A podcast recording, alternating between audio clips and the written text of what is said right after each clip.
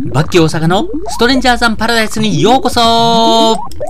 バッキー大阪と申します。私のポッドキャストは映画、音楽、ライブ、感じたことを感じたままに語る体感型ポッドキャストと称して自分が体感したことだけを熱量そのままにお伝えする番組を目指して配信を行っております。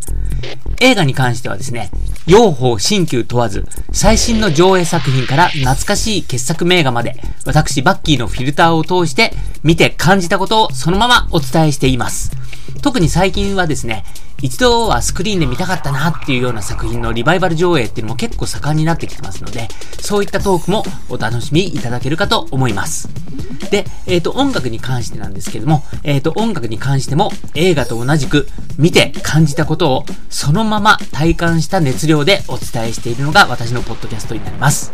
えー私はですね、ライターもやっているんで、フェスをはじめとしてですね、ライブレポートも多い時は年に80本以上執筆してるんですね。で、まあそういった部分も含めて、えっ、と、まあフェスでね、もう最新のこうアーティストのライブを感じたみたいな、そういったところとかも含めて、まあこちらもですね、新旧問わず自分のフィルフィルターでガツッと引っかかった一押しのアーティストについて生で見たまんまの熱量で語りたいと思ってます。で、本当にあの僕、あの個人的にもライブとかってすごく行ってるんで、まあそういった形で、まあ、好きなアーティストを見てっていうところでね、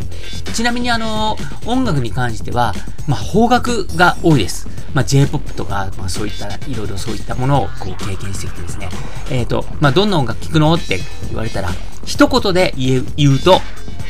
ジュリーからキャリーまで。ジュリー、沢田研二からキャリーパンパンまでですね。まあそういった、あの、もう本当に幅広く、まあ邦楽、邦楽愛に満ちた、あの僕の トークっていうのがお楽しみいただけると思います。